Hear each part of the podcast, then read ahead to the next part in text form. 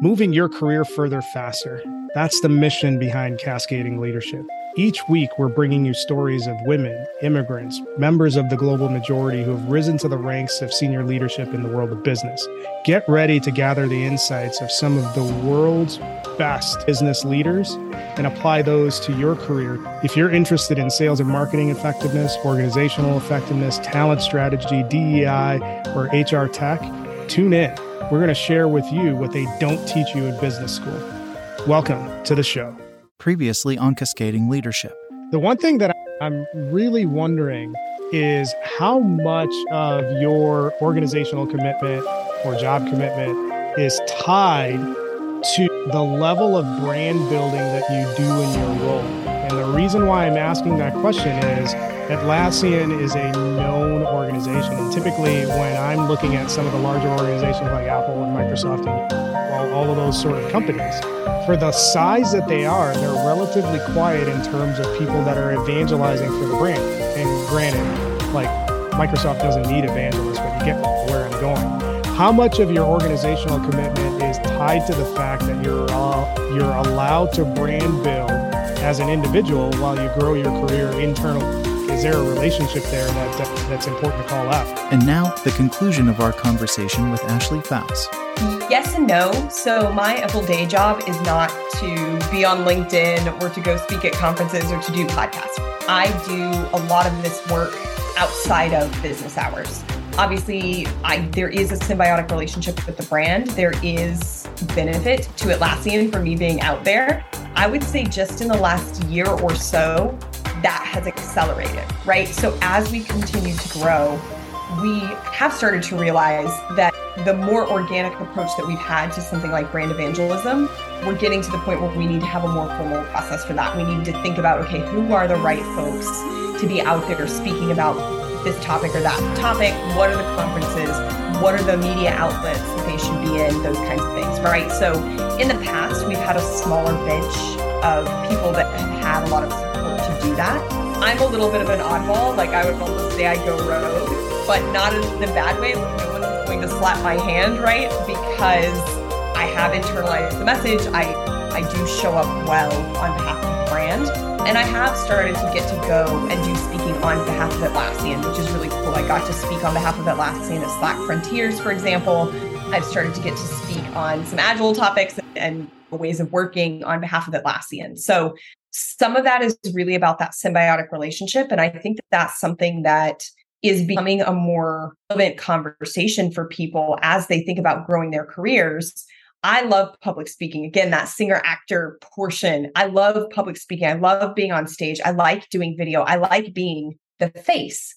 And so, because I have that as a hobby, I'm generally pretty good at it, right? I'm, I know what I'm talking about. I have good energy. I can stand up. I don't get stage fright, those kinds of things that has potential to be highly valuable to the company that I'm working for. Whether or not the topics that I'm most passionate about talking about are the most relevant for their brand message and brand platform at the moment, that's where some of the negotiation comes in, right? So, again, that's an ongoing conversation. I think that we have traditionally had one of our values is be the change you seek. And I think we've taken a very be the change you seek approach to a lot of that brand building in contrast to what from some companies that have maybe been around longer that have a more rigid set of guidelines that only these people are allowed to speak on behalf of the company or please don't post anything on social media about the company and it's like okay if we want our people to live by our values one of which is be the change you seek we also have another value called open company no bs okay that means that we want you to be empowered to build your personal brand and where that intersects with Atlassian. Again, this is a perfect conversation about career right. things. This is great from a hiring perspective, right? When I share this and people are like, man, I want to work for a values driven company. Yes, you do. Come work for Atlassian, right? They benefit from me having this conversation and they're okay with me having it at 4:30 my time on a weekday because we both benefit from this. So I would say that it's not an official part of my job, but it benefits me from a career standpoint. Obviously, it benefits Atlassian from an awareness and an authenticity standpoint. And so when you hire people who are values driven and who are aligned with the mission of the company, you don't have to police what they're saying. because they are already aligned. And then when you choose a company that does give you that freedom and that trust, you have the ability to infuse your own passions and lean in as much as you want to that kind of personal brand building or audience brand building for yourself. The one thing that I'll say to everything that you just said is that you're throwing out some of the words that like really resonate with me in terms of being values driven, in terms of empowerment, in terms of inspiration. You and I both know Steve Watt. That's what he yeah. talks about all the time. So we're like three pods or three peas in a pod when it comes to the language that we speak across multiple functions in terms of the enterprise. But what I think is pretty interesting that ties all that together is when you look at buyer behavior, and this is more relevant for you because you're you're the voice of the customer as a marketer. When you look at buyer behavior, people are buying from other people. People aren't buying from companies. So the value in empowering your evangelists in your organization to go forth and evangelize is because you're like telling giving them permission to be a giant megaphone. And the more yeah. authentically that person can be a giant megaphone the better the attraction model is for people that are out there looking. And this is it, it's phenomenal. It blows my mind even now and this is a gen xer saying this. I often joke about i must be a generation z person trapped in a gen x body because i'm like everywhere. But the, it blows my mind how much resistance there is in general in the world of work. Given the demographics of the of the of the employee landscape most your biggest cohort are millennials and generation z and yet you have this overarching like no don't put yourself out there which is really strange to me. You should be you're working someplace. You should be like passionate about what they do. Well, at least that's me projecting. That's how i think about it. So you have built a pretty solid brand around yourself and i'm undercutting like what you've actually done for yourself. So you've built a solid brand not a pretty solid brand. My question is this if i'm somebody that wants to dip my toe in the water and like start doing this stuff where do i start? Because it's extremely uncomfortable for the average person to even put a status on linkedin. Most of the time they're just lurking. So how do you build towards that brand that you want to establish? There's three things that I'll say, two of which are prompts to just get you started thinking. There's two prompts that I love. If you're not sure what you want to talk about, you don't know what kind of content you want to create, you don't know where your expertise really lies, start with these two prompts. The first is talk about a question that you asked today. And the second is talk about a question that you answered today. And this could be your kid asked you what you had for what we're having for dinner. This could be that your best friend asked you if this dress looks cute. This could be that your your boss asked you if you're going to attend the meeting at 4:30 today. Then you start to jump off and say, "Okay, how does that relate to my job or my expertise or something like that?" As an example. And I, I I riff on these examples when I give these prompts because I think that you can tie all of these things to anything, right? If your kid asks you, "What are you having for what are we having for dinner tonight?" You could riff on what it means to be a working parent. You could riff on why working from home is the best thing for you to get dinner on the table. You could riff on why you actually prefer working in an office so that you don't have to get those questions from your kids, right? Those are all things that are tied to work. You could also talk about oh, here's how I plan dinners. And actually, it falls in with agile methodology, where I originally thought I was going to cook dinner and do a big batch of bulk cooking for the week. But in fact, my kid has soccer practice and then the bathroom was flooded. And so now I had to change my plans. And here's how I did that. Oh, look, life is agile, right? So you can start making those connections. The other piece of this is a question that you've asked. So this could be a challenge that you're facing, again, personal or professional asking your colleague, hey, when is this piece of work going to be delivered? Hey, do you have any feedback for me on this article that I just sent over? Okay, great. Let's talk about what is the subject of that article? How do you think about content and distribution? How do you ask for good feedback? What kind of feedback would be most helpful for you? That starts to give you something, some meat to hold on to. And then the other way that you can get started is with commenting. So obviously, I'm highly biased towards LinkedIn. I'm saying you should get on LinkedIn. If you're in B2B, LinkedIn is a great place for you to be. If you are in, say, consumer or B2C, Twitter, Instagram, even TikTok might be better places for you, right? So pick whatever that channel is But from my perspective, it's been really easy to start by commenting on someone else's post. So go through if you've got folks, whether it's your colleagues, whether it's people you've worked with in the past that are sharing on LinkedIn, it's my me. Come comment on my content. I'll comment back to you. We'll have a whole conversation and start commenting and comment thoughtfully, not just agree. Yes, love this. Yeah. Okay. I literally can't do anything with that. What am I? I can't write. I don't know what to do with that. I actually am riffing on a whole series of posts that are literally just comments that I've left from other people. My post this morning was a comment that I left on somebody else's post yesterday, and I pulled it out. There's another comment where I'm like, man, that was actually, I, I shared a lot of good value in that comment. I should turn that into a post, right? So going in and leaving thoughtful comments is another great way to get started because then you don't feel like you have to be so front and center, but you can start to engage in those conversations and start to put yourself out there. And then once you start to find your flow, you can then copy and paste those con- comments into original content. You can then tag the person who you originally commented on so that they'll start to engage.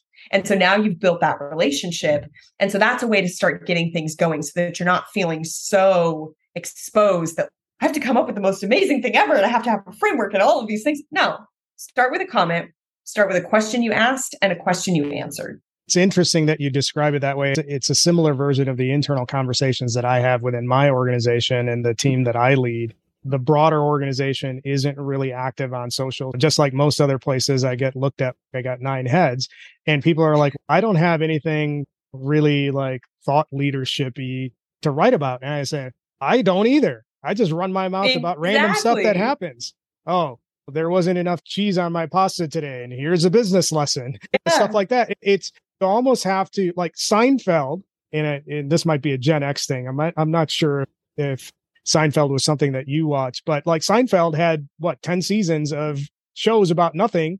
You could build your brand and your credibility and your expertise essentially writing about stuff that happened that seems so random, but you just hook it at the end to a business lesson, which is yeah. like really all it is. One of the interesting things that happened recently was I'm starting to have people dip their toes in the water. And one of one of my colleagues who's on the sales side he's actually a team lead for me. He he messaged in our uh, Teams chat about, oh, I was following so and so on LinkedIn. I connected with them after that, and they posted something on their company page, and I commented. And through that comment, I advanced the conversation and got a referral to another person in the company and a different person outside of the company that ends up being a warm handoff. And that's really the thing. If you're advancing the conversation, you don't have to come up with the new version of the standard model on LinkedIn. You just write about your observations and you ask a question and then conversations happen. I think the other part that's important,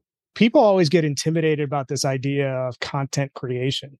And there was something that you just mentioned that, hey, sometimes I'll make a comment and that could be its own piece and lesson from there. So, what are some ideas that you can apply as you're building your brand to create a content flywheel that doesn't require you to like reinvent the wheel. It's unfortunate to me that people have put content in such a narrow box. People say, Oh, I never create content. Oh, I don't create content. Oh, content is hard. You create a ton of content in Slack, in internal blogs, in emails, on whiteboards, in conversations. And so I think that this mindset that content is this separate thing that has to be created and curated, has to be the smartest thing ever oh, I have to be a thought leader. Okay. If you're aiming, if you're, you're aiming to declare yourself a thought leader, you've already lost. That's not what you're trying to do. What you're trying to do is have conversations and exchange value. And so if you shift that mindset from, oh, I need to create content, and you say, oh, Slack messages or whiteboarding or emails, that's just exchanging information. That's just helping my teammates out. That's what creating content is supposed to be. It's supposed to be that human connection. It's not supposed to be going viral or turning yourself into a thought leader or driving impressions or driving likes. If you do it for the numbers, you're going to struggle because the algorithm is a fickle mistress, right? Where that's not what we're doing. We're creating for the humans behind the screen. So, what I would do again, shifting that mindset into okay, again, let's say I'm an engineer and I do code reviews all day. I clearly can't share all the code, like that's proprietary information. Okay, what is a pattern that you frequently see when you are reviewing code? Is it a syntax thing? Is it a style thing? Is it a structure thing? Is there a difference in the feedback that you find yourself giving between a senior dev and a junior dev? How do you give good code reviews? How do you do code reviews asynchronously versus synchronously? How do you do pair programming versus a code review that's further down in the process? All of that is stuff that you think about and you may even verbalize as you're talking to your team or as you're doing these code reviews. All of that process, that thinking, that how do I do this better, that can be shared externally. And so it's just getting in the habit of kind of writing that down or doing voice memos or whatever makes the most sense for you.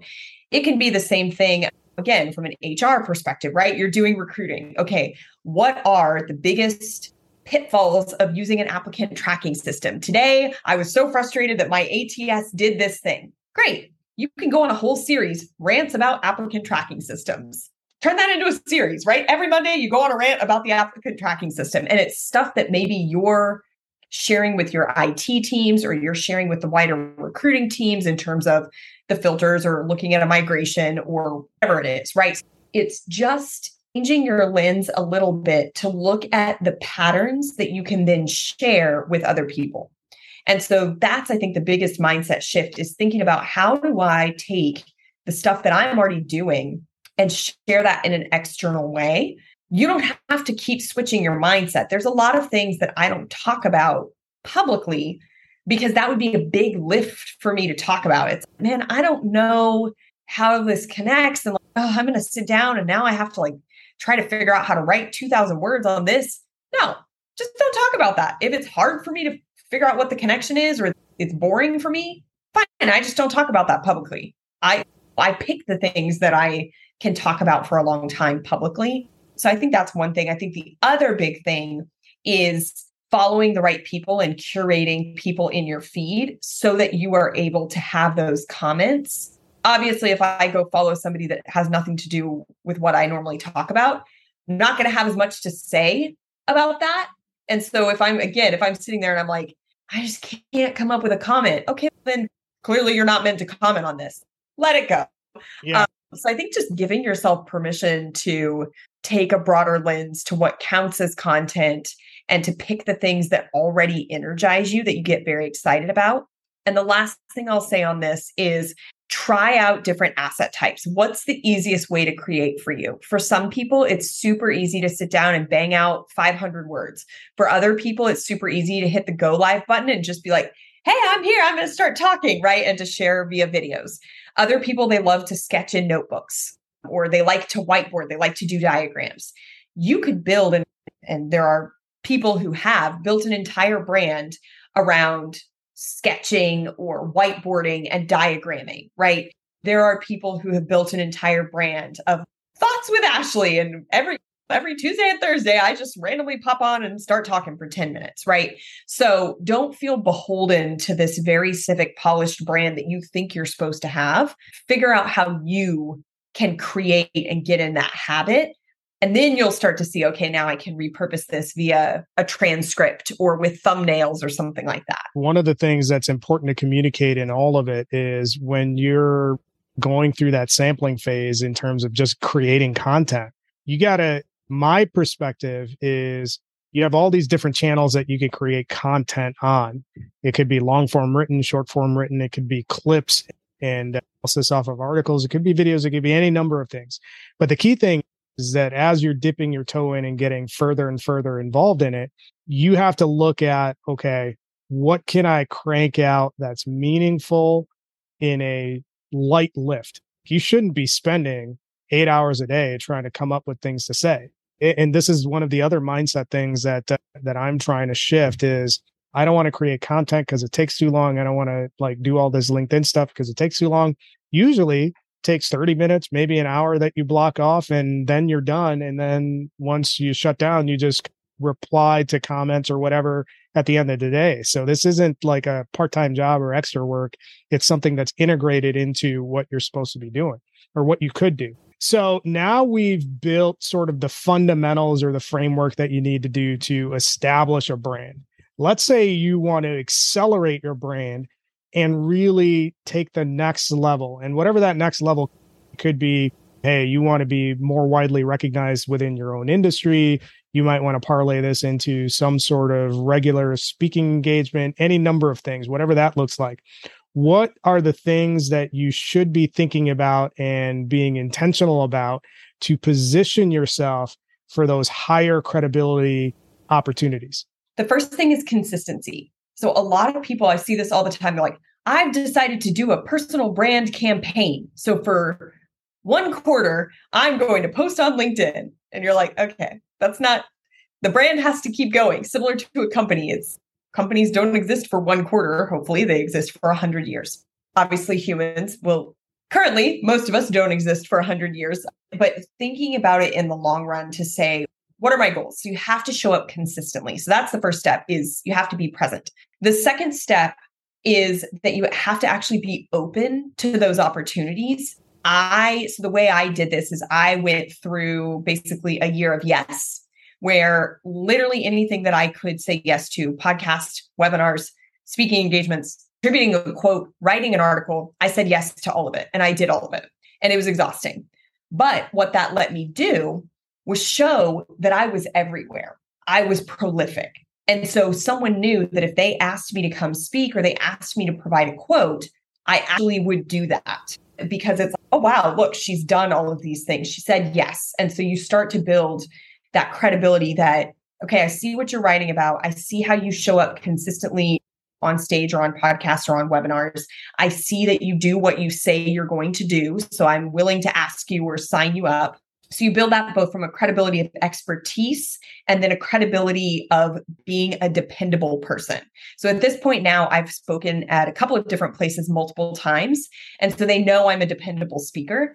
Even internally, when I when people need something, they know that they can come ask me and that I have processes in place and that I will show up in a way that makes sense. And so it's actually a lighter lift on both of us because they already trust that I will show up paired on message with decent slides, all of those things. And then I would say the third thing is having all of your materials together to be able to pitch. So I do get a lot of inbound opportunities, but I also pitch for a lot of opportunities. And so I spend time at the very beginning of the year.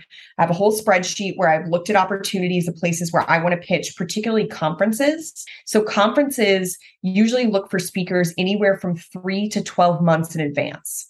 So, for example, inbound is coming up. And I've had people reach so out. So is outbound.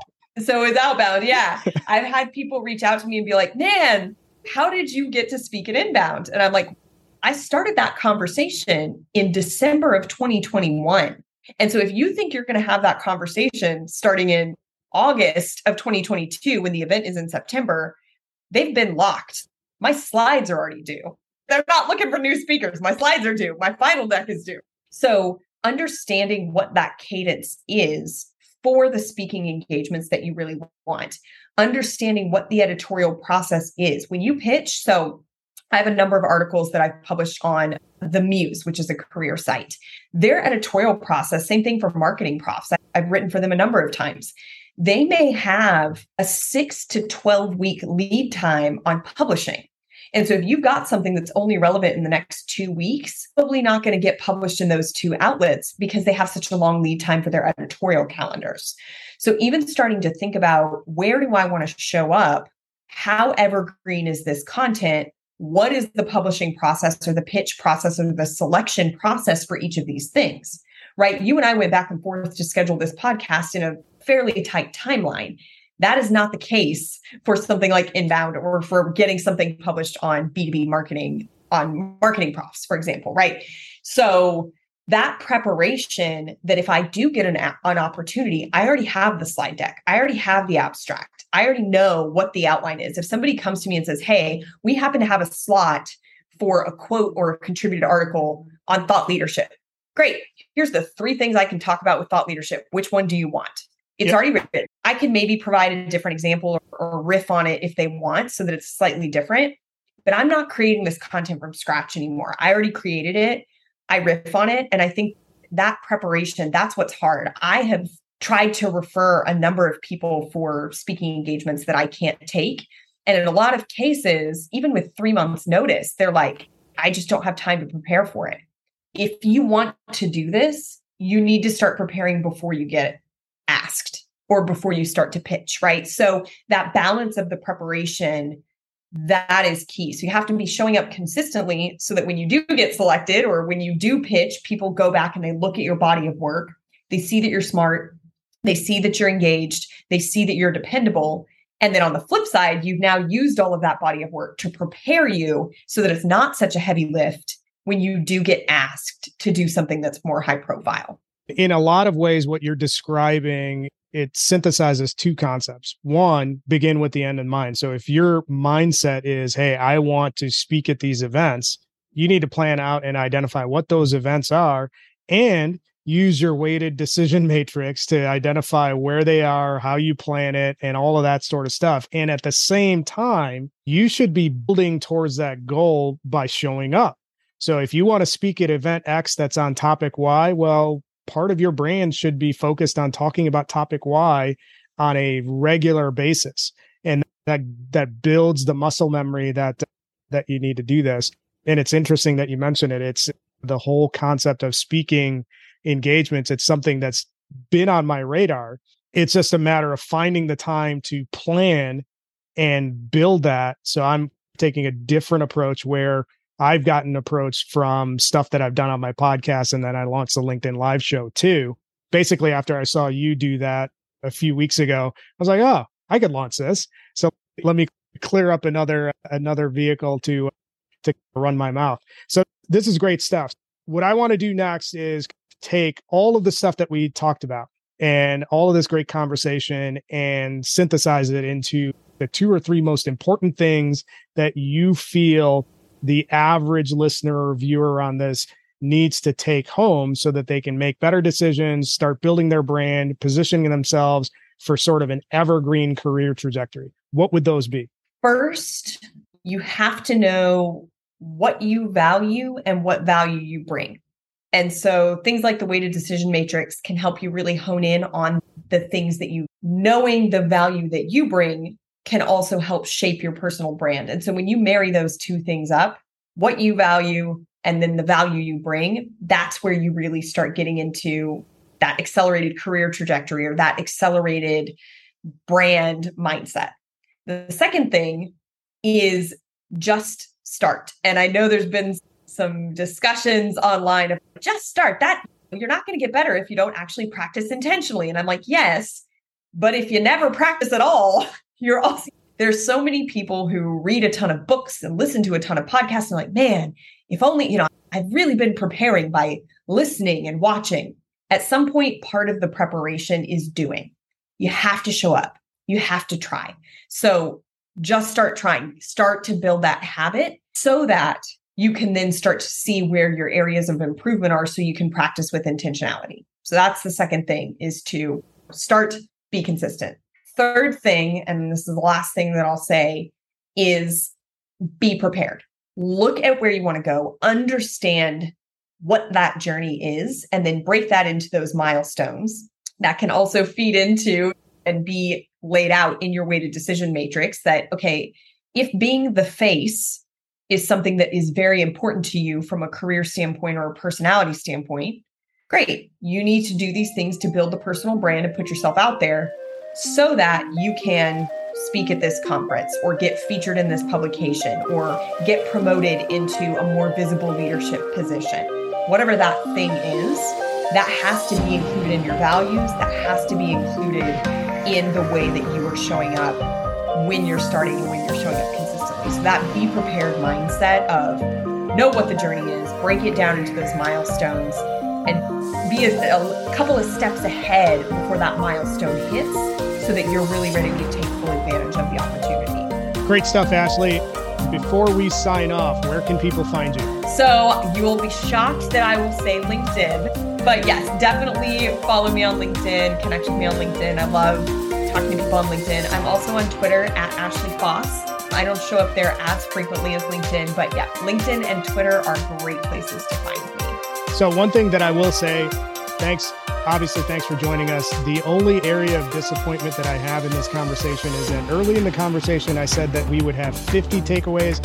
I only counted like 47.25, so we fell a little bit short of expectations. But other than that, I think uh, I think you, I think it was phenomenal having you on and, ch- and chatting with you for a bit. Yeah. So, so I Ashley, was going to say, I think the biggest, dis- I think the biggest disappointment is that we didn't have this over cake. Oh. Like the fact that you're only on Zoom with me, it's just it would be better if there was cake.